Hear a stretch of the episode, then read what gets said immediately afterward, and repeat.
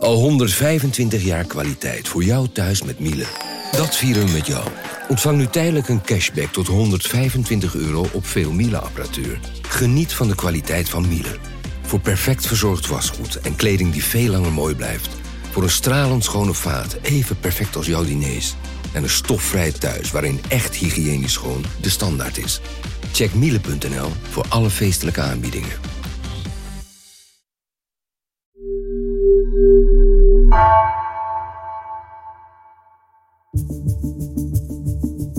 Vanaf de redactie van NRC, het verhaal van vandaag.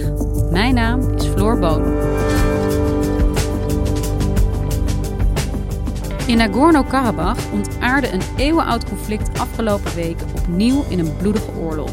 Azerbeidzjan veroverde het grensgebied terug op de Armeniërs, die het sinds de jaren 90 bezetten. Armenië, gesteund door Rusland, en Azerbeidzjan, gesteund door Turkije, sloten begin deze maand een overeenkomst, met Armenië als grote verliezer. Correspondent Eva Cukier was in de regio en zag hoe de Armenen het gebied uittrokken. En alles achter zich in brand staken.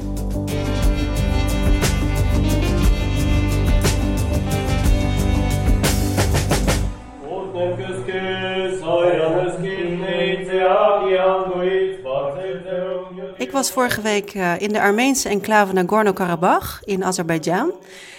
Dat ligt midden in de Kaukasusgebergte en daar ligt het Dadivank-klooster. Dat is een middeleeuws klooster dat gebouwd is tussen de 4e en de 17e eeuw.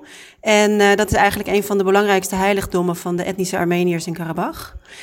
Toen ik er vorige week was in Dadivank, heerste er een heel gespannen sfeer in het klooster. Er waren veel dagjesmensen en gezinnen. Het was heel erg mooi weer. Maar de priesters droegen camouflagekleding over hun habijten. En voor de ingang van het klooster hield een grote Russische panzerwagen de wacht. Wat was er aan de hand daar? Dat klooster, Dadivank-klooster, ligt in de Armeense enclave Nagorno-Karabakh. En daar is de afgelopen 6 weken een behoorlijk heftige oorlog geweest tussen Armenië en Azerbeidzjan.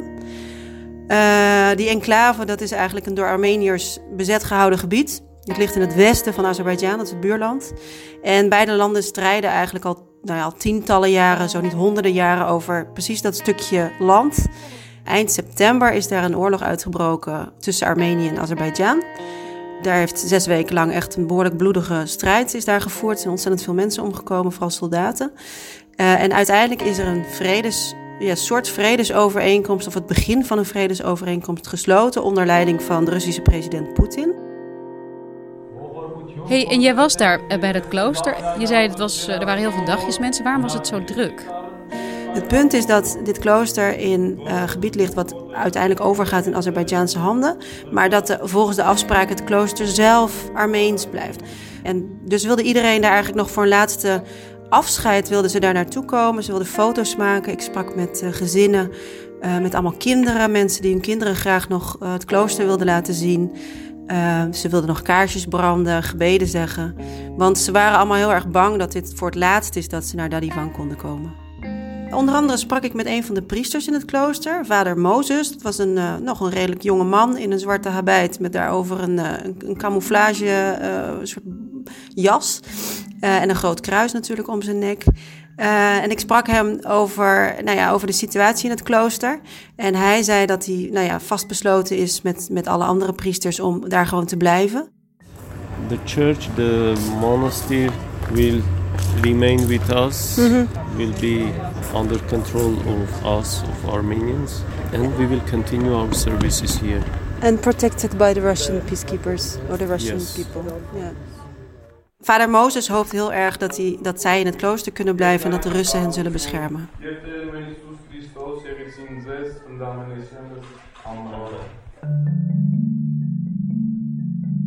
Kan jij even schetsen wat de achtergrond is van dit conflict? Hoe heeft het zover kunnen komen?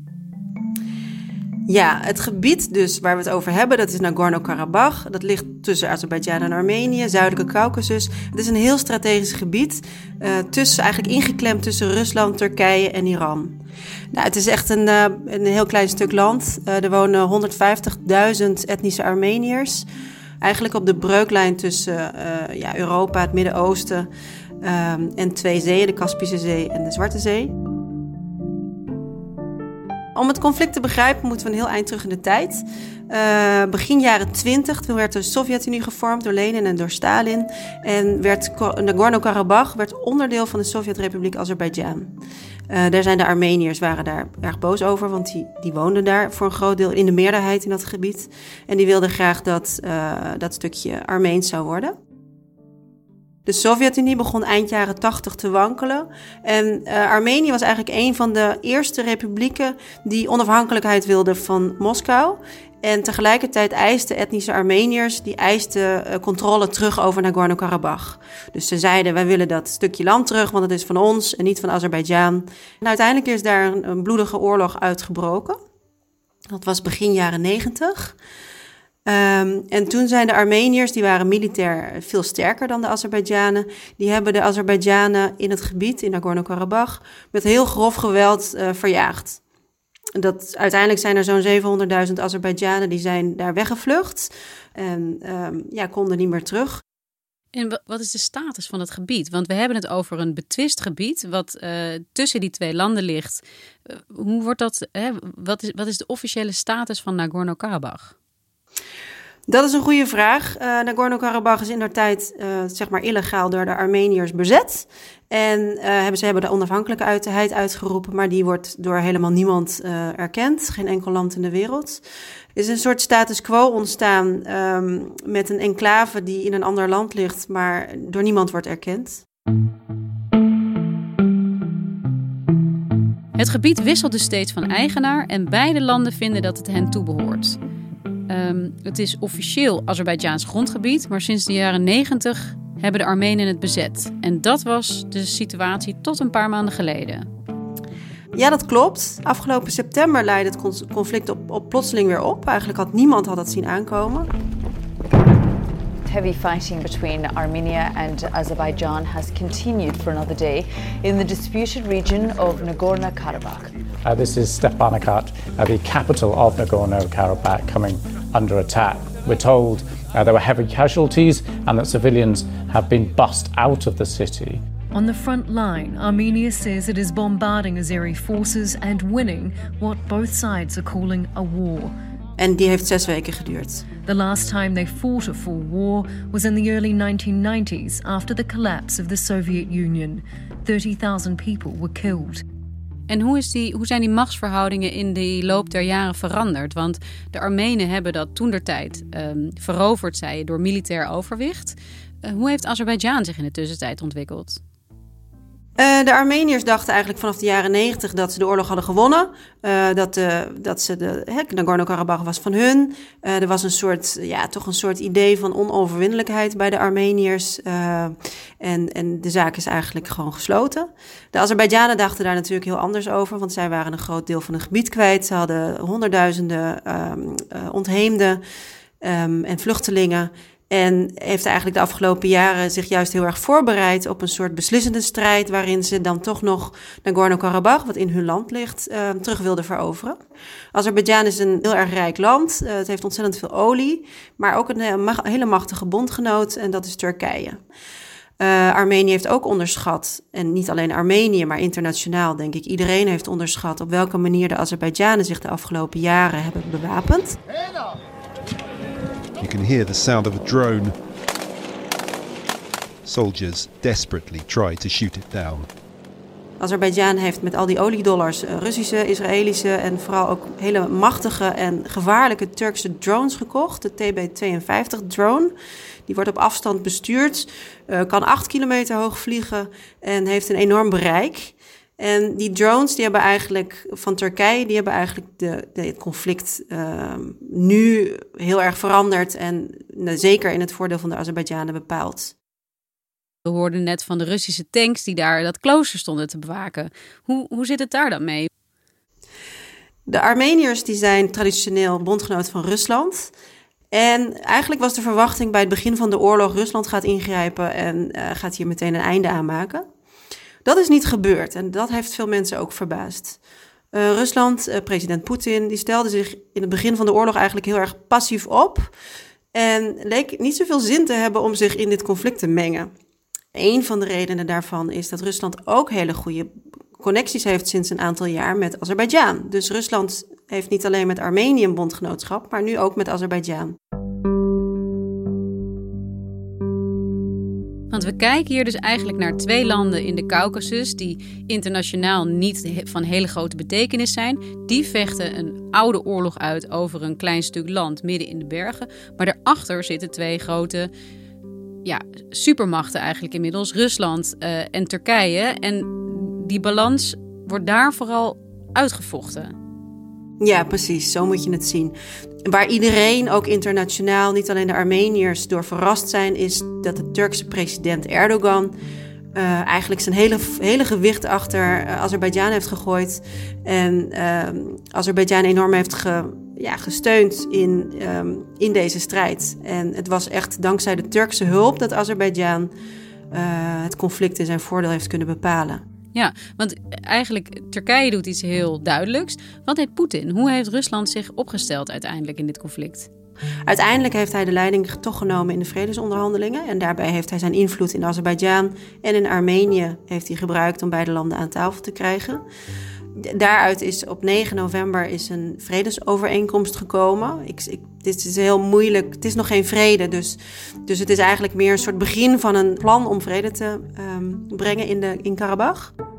Nou ja, die overeenkomst, dat is eigenlijk nog best wel een vaag plan. Het bestaat uit 9 punten en de belangrijkste daarvan zijn een direct staakt het vuren, een terugtrekking van de troepen aan beide kanten en een teruggave van een groot deel van het gebied dat Armenië bezet hield aan Azerbeidzjan.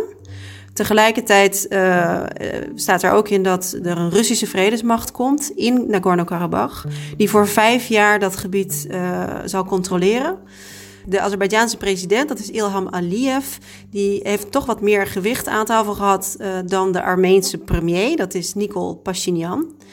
En de overeenkomst is ook in het voordeel van Azerbeidzjan eigenlijk opgesteld.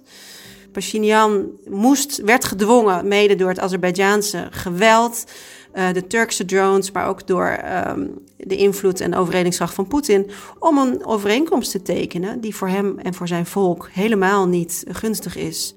Onder leiding van de Russen, de traditionele bondgenoot van Armenië, heeft Armenië eigenlijk dit conflict, zou je kunnen zeggen, verloren.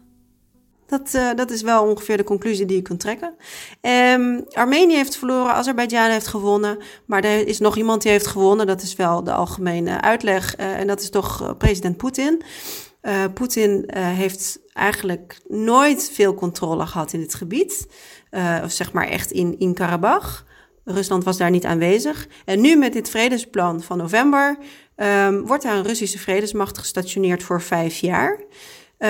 Die de vrede moet handhaven en de toegangswegen moet controleren. Dat zijn maar 2000 Russische soldaten, maar dat is voor Poetin wel echt een overwinning. Jij was in Nagorno-Karabakh, die regio tussen Armenië en Azerbeidzjan, waar 150.000 etnische Armenen wonen. Hoe was de reactie aan de Armeense zijde? Wat zag je daar? Nou, in Karabach toen ik was er 3 dagen. En ook in Armenië heerst echt een hele grote verslagenheid. Veel verdriet, maar ook heel veel angst. De plekken die ik bezocht, ik ben op verschillende plekken in Karabach geweest. Zag je overal dat Armeniërs bezig zijn hun spullen te pakken. Ze laten alles achter. Ze zijn bezig dorpen in brand te steken. Dus de Armeniërs steken hun eigen huizen in brand? Ja, inderdaad. De Armeniërs op allerlei plekken steken hun huizen in brand, schuren, maar ook andere gebouwen, overheidsgebouwen bijvoorbeeld. Dus overal waar ik kwam zag je rookpluimen en een rookje, een brandlucht in de lucht. Dat komt omdat het is een deel trots, het is een deel angst. Ze willen niet dat hun gebouwen en hun huizen in Azerbeidjaanse handen vallen. Het is ook misschien een soort tactiek van de verschroeide aarde dat ze alles vernietigen, zodat de Azerbeidzjanen daar niet zomaar in kunnen trekken. Wat ik ook heel heftig vond om te zien is, ik was op een gegeven moment in een dorp ten zuiden van het klooster en daar was ik op een kerkhof en daar waren Armeense graven opengehaald en zag je hoe Armeense mensen hun geliefden hebben opgegraven om die ook mee te nemen naar Armenië. Of in ieder geval naar een nieuwe plek waar ze naartoe zouden gaan. En wat weet je van de andere kant? Wat weet je van de reactie vanuit Azerbeidzjan? Het Azerbeidjaanse verhaal is natuurlijk totaal anders. De Azerbeidzjanen zijn dolgelukkig. Ze zijn echt ontzettend blij dat ze nu een deel van Karabach weer terugkrijgen. En dat zag je de afgelopen weken op sociale media, in de Azerbeidjaanse kranten, op televisie. Zag je dolgelukkige Azerbeidzjanen die echt volksfeesten begonnen en dansten op straat. En iedereen is gelukkig, want de Azerbeidjaanse verhaal is precies het tegenovergestelde. Ze zijn daar 30 jaar geleden gevlucht en verdreven. En zij kunnen nu eindelijk terug naar de plek waar ze vandaan komen. A victory dance which has been years in the making. Azerbaijanis are jubilant after the announcement of a deal to end the conflict in Nagorno-Karabakh. I will return to the place where my mother and grandmother were born, where my ancestors are from. And yes, that's it. It means a lot to me. I cannot even describe this feeling. It's impossible to express all these feelings.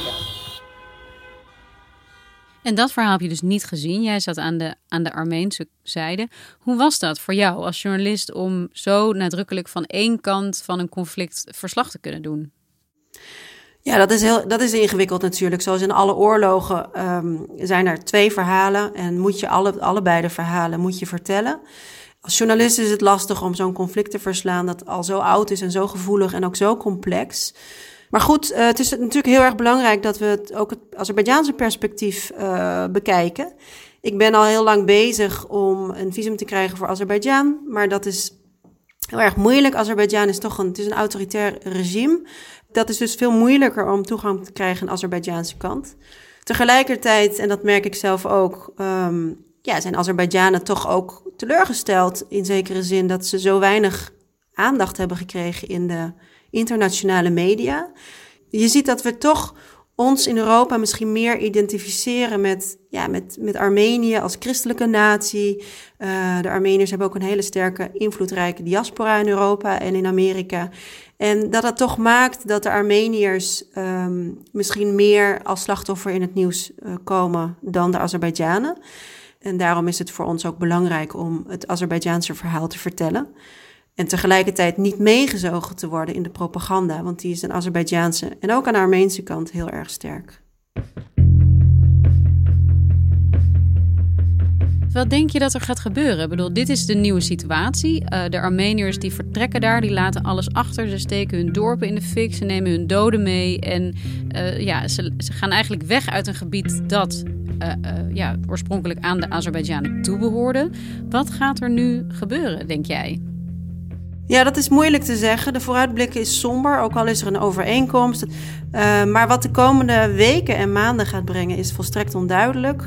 En ja, de angst, zeker onder Armeniërs die ik natuurlijk heb gesproken, is heel erg groot dat het toch nog gaat escaleren. Dat Azerbeidzjanen misschien toch nog gaan proberen een stukje meer Nagorno-Karabakh in te pikken. Of zelfs misschien Armenië binnen te vallen. Ja, bestaat die kans dat Azerbeidzjan nu zijn kans schoon ziet en ook echt Armeens grondgebied gaat aanvallen? Op sociale media circuleren filmpjes die ik weliswaar op dit moment niet kan verifiëren.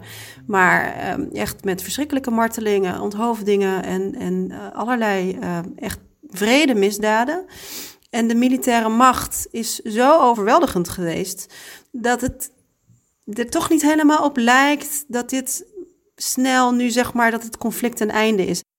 Dus de vrede die er nu is fragiel en de toekomst is ook nog steeds ongewis daarmee. Ja, absoluut. Kijk, dit conflict gaat zo ver terug. De emoties zijn zo hoog, het verdriet en wraakgevoelens aan beide kanten zitten zo diep dat nu met deze overeenkomst de vrede absoluut niet verzekerd is. En dat de komende weken, maanden, jaren moet blijken of Karabach nu op deze manier verdeeld blijft of dat het toch weer een oorlog wordt. Dan horen we misschien snel weer van je binnenkort. Hopelijk ook vanuit de Azerbeidjaanse zijde. Ik hoop ook dat ik naar de Azerbeidjaanse kant kan om hun verhaal te vertellen. Maar laten we in ieder geval hopen dat het voorlopig daar nu rustig blijft. Ja, dankjewel Eva en doe voorzichtig. Dankjewel Floor.